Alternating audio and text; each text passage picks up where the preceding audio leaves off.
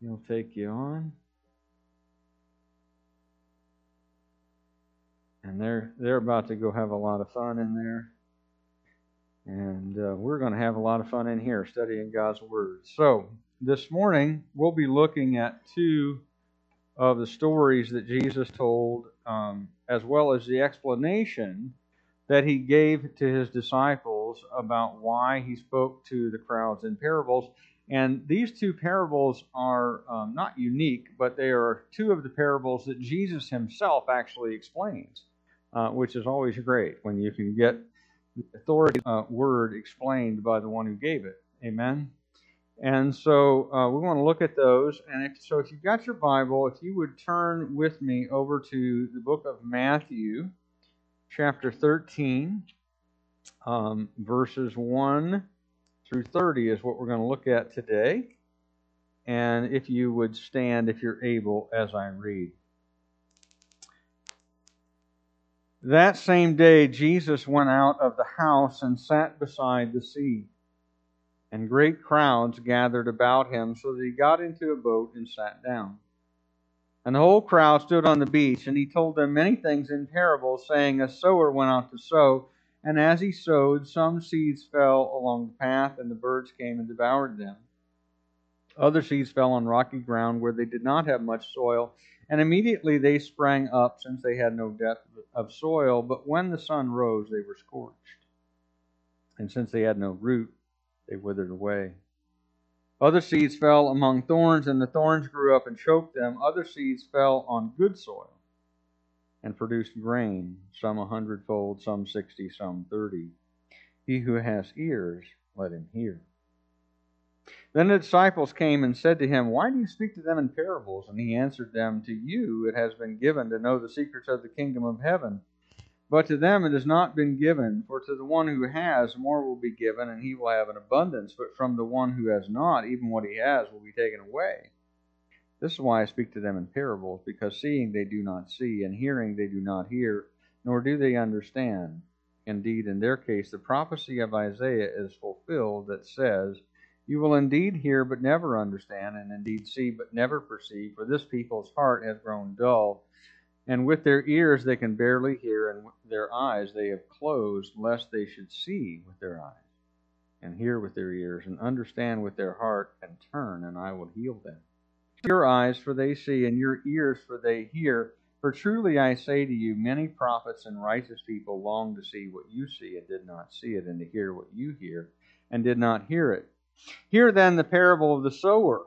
When anyone hears the word of the kingdom and does not understand it, the evil one comes and snatches away what has been sown in his heart. This is what was sown along the path. As for what was sown on rocky ground, this is the one who hears the word and immediately receives it with joy, yet he has no root in himself, but endures for a while. And when tribulation or persecution arises on account of the word, immediately falls away. And as for what was sown among thorns, this is the one who hears the word, but care, the cares of the world and the deceitfulness of riches choke the word, and it proves unfruitful. As for what was sown on good soil, this is the one who hears the word and understands it. He indeed bears fruit and yields, in one case a hundredfold, and another sixty, and another thirty. He put another parable before them, saying, The kingdom of heaven may be compared to a man who sowed good seed in his field. But while his men were sleeping, his enemy came and sowed weeds among the wheat and went away. So when the plants came up and bore grain, then the weeds appeared also. And the servants of the master of the house came and said to him, Master, did you not sow good seed? How then does it have weeds? He said to them, An enemy has done this. So the servants said to him, Then do you want us to go and gather them? But he said, No lest in gathering the weeds you root up the wheat along with them. Let both grow together until the harvest. And at harvest time I will tell the reapers, Gather the weeds first, and bind them in bundles to be burned, but gather the wheat into my barn. May the Lord add his blessing to the reading of his word. Let's pray. God, our Heavenly Father, uh, we pray that uh, we would not be like those Jesus talked about who were dull of hearing and who shut their eyes and closed their ears and did not want to understand what he said to them. Father, we long to know and to understand and to worship you well. Father, we don't want the study of your word to be an academic exercise that we do without understanding the purpose. Father, help us to know you through the word that you've given and to be changed thereby. And Father, we pray in Jesus' name. Amen. Please be seated. Well, this passage, if you look at it, can be divided into four major sections. In the first section, Jesus tells the parable of the sower. And in the second, he answers a question about why he uses parables. And in the third, he explains the parable of the sower to his disciples. And then finally, in the last section, he tells another parable to the crowds, whose point is closely related to the first one. And to really understand Jesus' point, here, you have to look at all of these sections of this of this passage individually, look at them together as a whole. So, you look at the first section, on the surface level, it's a pretty simple illustration drawn from common experience of Jesus' hearers and the agricultural practices of the day. And the picture is of a farmer sowing seeds by hand, much like you and I might sow grass seed, which I've been trying to do in my yard in places where it's bare, right? And you go out and you throw the seed out and you just kind of are throwing it, and you're hoping that you'll get rain uh, or the sprinkler will be able to be turned on and it'll it'll grow and sprout and you'll have grass, right? Still got bare spots at my house. Um, but you're you're broadcast. I call that broadcasting the seed. You're just chucking it out by hand. Now there are obvious limitations to that method which Jesus points out. And the biggest limitation is that you can't completely control where the seed is going. Amen? And some of it is going to land on, uh, as in, Jesus' example, some of the seed falls along the path. That's hard, packed dirt. The fields would have had a path around them so you didn't have to go through them. They kept a path around them and they were it was a dirt path, but as you have people and animals and so forth walking and traversing over that area, what what happens? It becomes hard and dry as a brick, right? And nothing is going to grow in that, except weeds maybe. But no grass, no crops are going to grow in something that is hard packed. And so when it, if it lands there, even good seed, if it lands there, is going to have a hard time taking root, and it's easy pickings for the birds.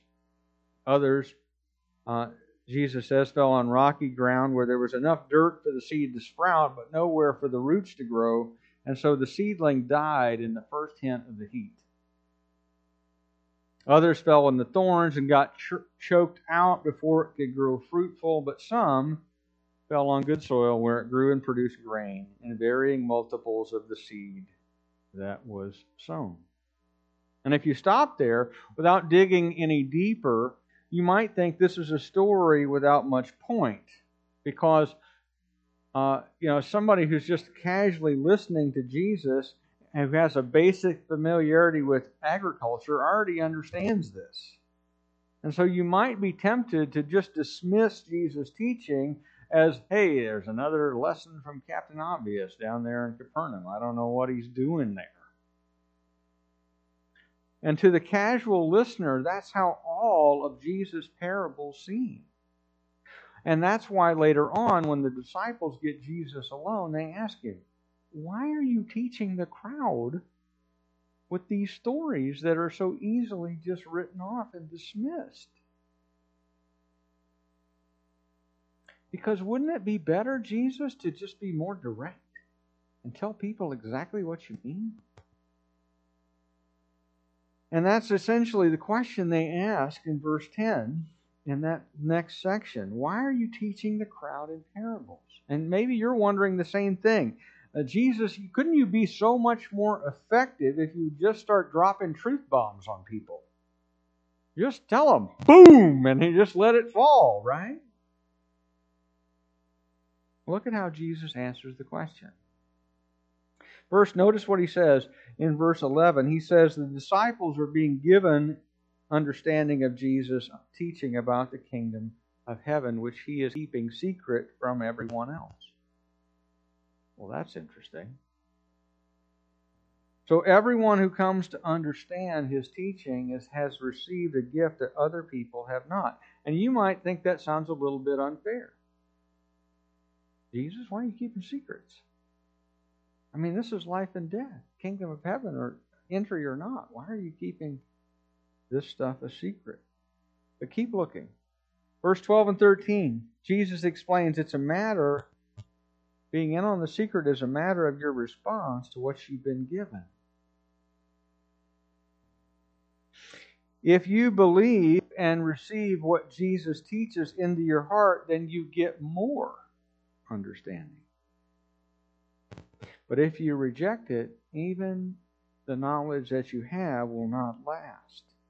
And so he speaks in parables, he says, because those who are listening, many of those who listen in the crowd, refuse to hear the truth, to see it revealed in front of them, or to understand what it means when they're confronted with it, because they've already decided to reject what Jesus says and who he is. And so that's why he says about them that Isaiah's prophecy is fulfilled in this people in the crowd because they're just like people in Isaiah's day who would not repent and turn to God and embrace the truth they were given. And so they could not, because they would not repent and they would not listen, they could not receive the truth that they were given, and they therefore could not receive God's healing and forgiveness.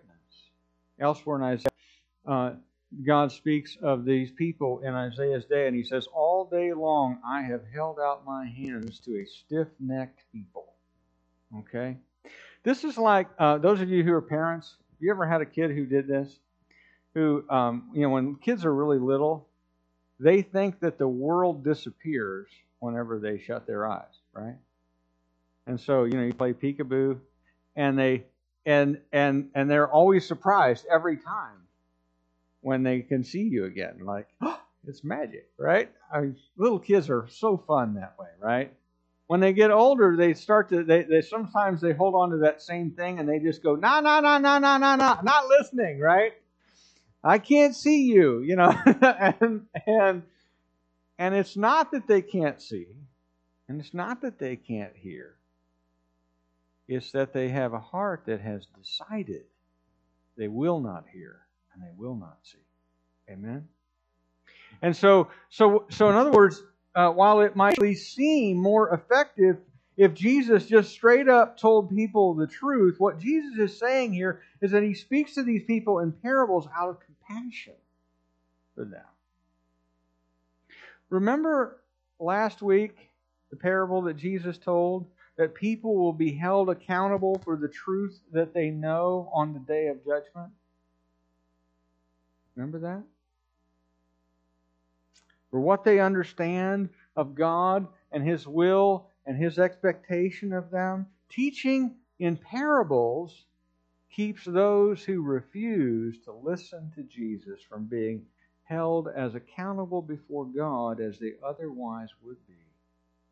In other words, Jesus is saying to his disciples, For people who will not listen, I teach in parables as an act of grace. So that they are not as guilty before God as they otherwise would be.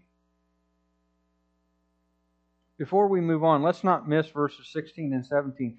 Jesus tells the disciples, You are blessed because you see and hear clearly from him.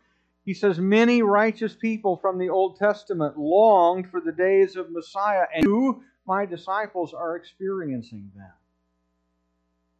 You know, Isaiah prophesied about the coming of Messiah, but Isaiah lived 800 years before Jesus was born in Bethlehem. He never saw it. Daniel prophesied about the day when Messiah would reign. He lived 450 years at least. Now, hang on. When is Daniel? Daniel dies in about 539, okay? So 539 years before Jesus is born, Daniel dies. He prophesied about the coming of Messiah, and he never lived to see it. David wrote about how the Messiah would be his son. He lived in 1000 BC. He never saw it. Uh, Abraham was promised a son who would uh, be a blessing to all nations, and he never lived to see it. 2,000 years before Jesus came. There were hundreds and even thousands of people who were longing for the days of Messiah to come. And when they came, people in Jesus' own day refused to listen. But Jesus' disciples are blessed because they saw and heard the ministry of Messiah and his teaching. He says, You are blessed. And by the way, that blessing extends to us too, because we are among those who have seen Jesus' miracles and heard the, about them and heard his teaching. Not firsthand, as Jesus' original disciples did, but if you're believers in Jesus, then you are a believer in Jesus because you have the blessing of being given eyes that see and ears that hear his teaching and a heart that receives it by the Holy Spirit of God coming into your life. And you are a recipient of this blessing too. Now, the beautiful thing about the parable of the sower is that Jesus himself explains it to us. Some of the parables we get no explanation on, and you just have to dig into the context and, uh, and an understanding of what Jesus' teaching is about, and then uh, come to a conclusion about what the point is. But Jesus himself explains it to us, and he doesn't do that in every case, but here he does. And you'll notice the identity of the sower in this parable is not given. Even though Jesus gives an explanation of the parable, he doesn't identify the sower. And I think that's because while in the immediate context Jesus is the sower, as he explains it to his disciples, he is giving them, and he's also giving us, as Jesus' present day disciples, encouragement as they share the gospel. Because as Jesus explains, the seed is the gospel message. It's the message about the coming of Jesus' kingdom. And the four kinds of soils that you see are the four kinds of receptions that the gospel gets as it is sown. When you go out uh, men and women to share the gospel with your friends or your coworkers or your family members or your neighbors or people that you sit next to on an airplane or wherever it is that you go or as you meet with customers that you work with or what have you and you have an opportunity to share the gospel you're going to get four different kinds of receptions. Sometimes you're going to get people who are flat hardened amen People who are like, don't be talking to me about that Jesus junk. I don't want anything to do with that. You know what those people are? They are the seed that falls along the path. They're hardened. They've decided not to hear you. And so the gospel just lays there on the surface of their hard heart, and Satan plucks it away like a bird carrying off seed. Other people hear and they receive it with joy, but they have no root of the gospel in their heart, and so at the first difficulty that they experience, they drop off. Other people receive it, but the cares of the world and the deceitfulness of riches choke it out. They just want other things more than they want Jesus. But, and this is the encouragement that we all need to hear, that there are some who will hear the gospel, who will believe it, be transformed by it, and then yield fruit in varying degrees 30, 60, 100 times what was given to them in the gospel. And so naturally, this story and Jesus' explanation of it raises a lot of questions for people. One of the biggest questions naturally is which of the four types of soil are genuine Christians? Now, if you look at your Bible, you'll see Jesus explains the parable. Does he answer that question? Look at it closely. What do you think? No. Jesus never answers that question. And so, Bible scholars and theologians and people who like to argue, um, which I repeat myself, but nonetheless, um, they uh, they come down in different places on this. Some people say, well, only the last guy, the guy who produced fruit, he's a genuine believer. Other people say, no, no, no, uh, it's only the first guy that's an unbeliever. The other people all are talked about as receiving the gospel, and so they're all believers. All three, you know, it's uh, number two, number three, number four. They're all believers, but you know, you can't really account for why they fell off exactly. But that we'll probably see them in heaven. And I don't know where you come down on this. In fact, I'm not entirely certain where Jesus does because he doesn't answer that question because that is not the point of the parable. Amen? What is the point of the parable? The point of the parable, as Jesus explains it to his disciples, is that you, as his follower, are who in the story? Not the seed, not the soil. You're the what? You're the sower.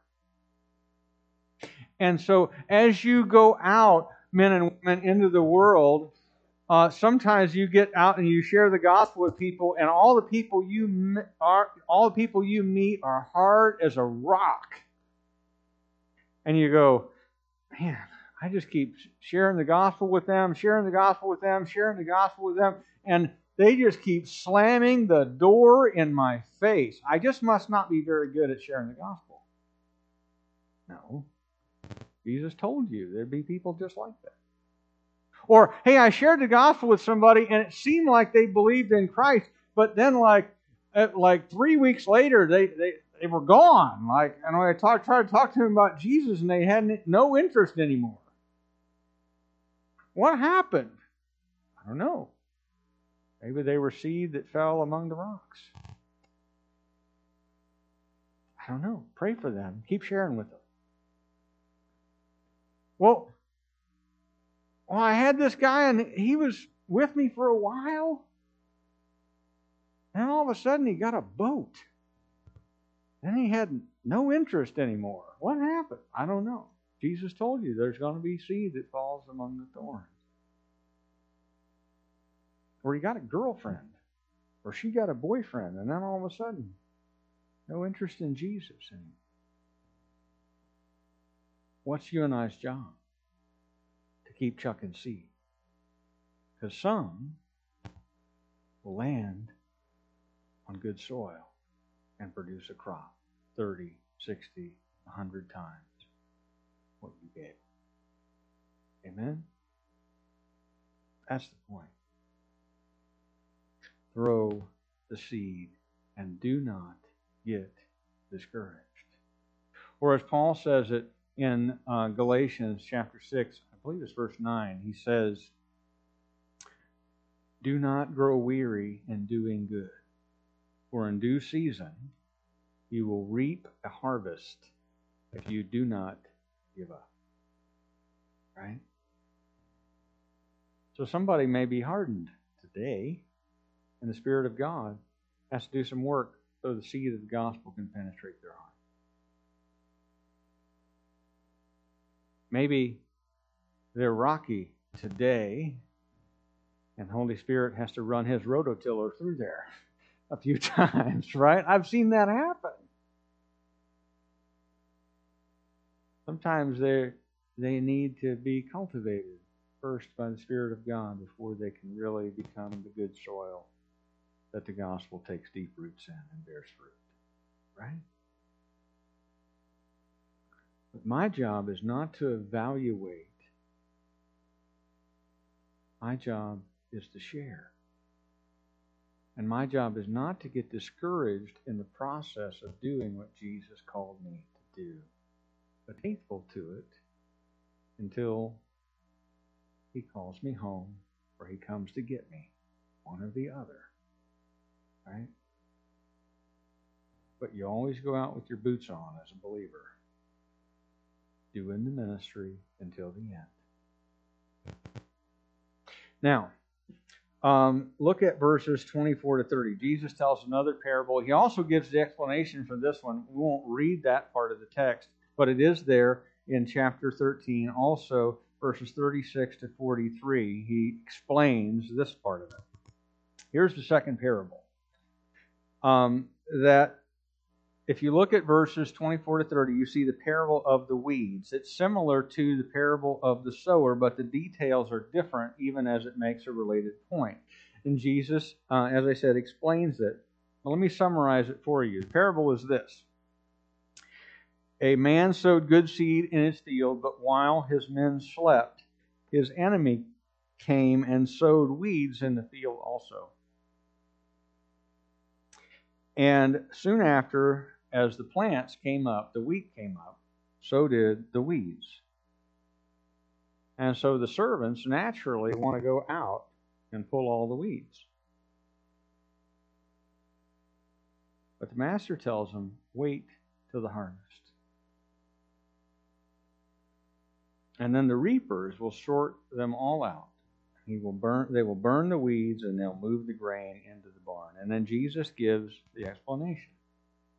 He says, He is the sower, the field is the world, the good seed are believers in Christ, the enemy is Satan, the weeds are those who belong to Satan, and the reapers are the angels. The harvest is the end when the angels sort out those who belong from those who have rejected him, and believers enter into Jesus' kingdom. But the unbelievers who have re- who belong to Satan and who have rejected Christ are cast with him into hell. Why does Jesus tell this story? Well, to answer that question, you have to first answer this one Who are the servants of the Master?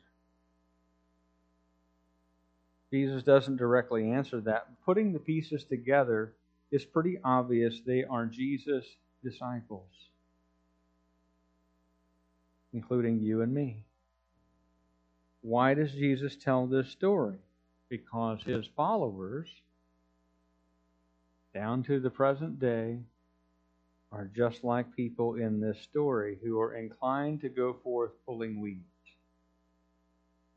You feel me? Karen and I, as you know, moved into a new house this last fall. October, we took possession of this new house, and and they had um, the potential to have beautiful gardens. They had flower beds. They had uh, this terrace uh, down the hillside and so forth. And we could tell that nobody had taken good care of it in a while. And one of the ways we could tell is that they had turned part of the terrace flower bed into a chicken run, and that there were trees growing up through the wire uh, on the chicken run. And we were like, I wonder what's actually growing in there. Right? So this spring, I took down the chicken house, took down the chicken run, pulled all the wire off of the terrace, um, and began to cut back trees that I could see. And then we left it. You know why? We had no idea what's in there. And what we began to discover is we had daffodils, and we had coneflowers, we had lily of the valley, we had uh, Asiatic lilies. We had all these things that were growing in there. We had no idea, right? Now, my inclination was to get in there with the rototiller and just plow everything under and start over, right? But if I had done that, what would I have missed? All the flowers. Amen? So here's what Jesus is telling us. If you go out into the church pulling up everything that you think looks like a weed, you might uproot wheat before it has a chance to come to fruition. Because here's the thing you may not notice this, but the word that's translated weeds here in the ESV is traditionally translated tares. And the tare refers to a specific type of weed called the darnel. And what it is, is a weed that looks just like wheat right up until it gets a head on it. And then you go, well, that's not wheat. That's a weed. Right? But it looks just identical until the harvest comes. And then you can tell easily the difference between what is weeds and what is wheat. But you can't tell initially. So, point being that there will be weeds mixed in among God's people. In every church, you're going to encounter some people who you're going to go, hmm, are they a believer? I don't know. Because the thing is, is that an immature Christian and an unbeliever sometimes look very much similar one another. And so you don't want to, in your um, zeal to uproot weeds, tear up the wheat that God is causing to grow. Amen? When everything is ripe, God will sort out the wheat from the weeds, and it'll be easy to tell the difference. And in the meantime, God's wheat is growing despite the weeds that Satan sowed. So, how do we respond to the truth that we've been given today? I think there are three important ways. Number one, and this is this is important regardless of where we are in the text, but particularly today, when Jesus tells us these things, that you have to, you must respond to the gospel. The gospel has gone out continually to every single person in this room. I know that in many, many, many cases it has fallen on good soil because I see abundant fruit in so many of your lives. But if you are one of the people who have heard it, maybe you've heard it for the first time today, or maybe it's for the thousandth time because you've been here for a while, don't turn away from the gospel. Jesus died on the cross for your sins as your substitute, and he was raised from the dead to give you new life. His death paid for all of your sins, past, present, and future. And if you will put your trust in Him, you will receive eternal life freely as a gift from your Heavenly Father. You will be forgiven. You'll be welcomed into membership in God's own family. And so do not harden yourself to the gospel. Instead, let the gospel sink deeply into your heart and allow the Lord to make it grow like crazy in there with group with deep roots that produce great fruitfulness in your life. Do not harden yourself to the gospel. Receive it, welcome it, believe it, Put your trust in Jesus Christ who died for you and was raised from the dead to give you new life that begins now and lasts forever. Secondly, if you are a believer, you must, we must, as a church, especially as we enter into this is the fall. This is one of my favorite times of year. It's when all the stuff starts again. Right? We start we we we spin up Awana and small groups and discipleship groups and uh, and MOPS and women's Bible studies and men's Bible studies and all that stuff gets going again. And it's a tremendously exciting time for me. I hope it's an exciting time for y'all as well. Uh, but there's all of these new things that are happening, and a big part of all of them is is sowing the gospel in people. And so it's, it's it, there are opportunities to invite people to participate with you in various things. Opportunities for you to share the gospel with them. And, and you can become easily discouraged sometimes. I can. You can too. When we proclaim the gospel to somebody and you see a lot of hard soil, or a lot of rocky ground, or you see a lot of thorns choking out the gospel in some, that you've sowed in somebody's life But keep sowing. Because the gospel is still powerful. And it will, as you continue to sow, land on good soil. It will. So don't give up. Do not believe Satan's lie that nobody wants to hear this. Do not believe that. There are people who desperately want to hear about how to have a new life. And you and I are ambassadors of the Lord God of heaven to tell them exactly how. Don't give up. Don't believe the lie that our culture and your friends and your family are all simply hard soil that will never grow anything. Because here's what I found out, y'all. The gospel grows in surprising people and produces radical transformation. People you would never expect.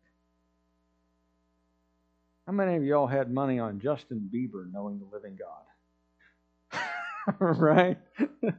or Kanye West coming to faith in Jesus, right? I mean, this kind of thing, you go, really? How about, right? I wouldn't have put it, I might have put some of y'all's money, but none of my own on that, right? Gospel finds surprising people in which it grows. Keep throwing the gospel, sowing it wide. And number three, don't try to uproot every weed that you see because some of what you're seeing is just immature wheat. People grow at different rates, and it's hard to tell sometimes what is a weed and what is wheat. And God will sort it out fully and finally. But in the meantime, be patient and gracious with people. Remember that even when we exercise church discipline, and we do that sometimes. I'm serious when I when I tell our new members that we will hold them to account for what they have vowed. We're serious about that. We're serious about our membership covenant. We're serious about living in submission to the Word of God. And if you are a full member of Chillicothe Bible Church and you wander off into serious sin, you can expect that your shepherds here will come try to gather you back to the flock. We're serious about that. We mean that. Jesus is serious about it. But our goal is not to punish people. Our goal is to help people grow. It is to help them be restored to full fellowship as a person who is a, a brother or a sister. But in the meantime, be patient and encourage growth and faithfulness in everybody. Because you don't know where people are at. Sometimes there's a radical transformation and all kinds of real just drop away easily. Sometimes it takes a while for sins that have got deep roots in somebody's life to finally be killed all the way. Be patient, be gracious, just as you would want people to be gracious with you. Don't be too hasty to rip out what God may have planted. Amen? So, with all that in mind, let's pray and let's sing. God, our Heavenly Father, we thank you that you have sown the gospel in us and then given us the ministry of sowing the gospel in other people. Father, we pray that if there's a person here who has not received the gospel and seen it grow into, uh, into fruitfulness in their life, that today would be the day that they receive it. And Father, I pray that you would break up the hard ground and clear the rocks and the thorns from anyone who um, hasn't experienced the full joy of complete transformation in Jesus. Father, I pray would be patient with those who are still maturing. And Father, I pray we'd be bold in sharing with everyone that needs to hear the saving message that Jesus Christ came into the world to save sin, died in their place, was raised from the dead to give new life to everyone who believes. Father, help us be faithful in our mission. We pray in Jesus' name. Amen.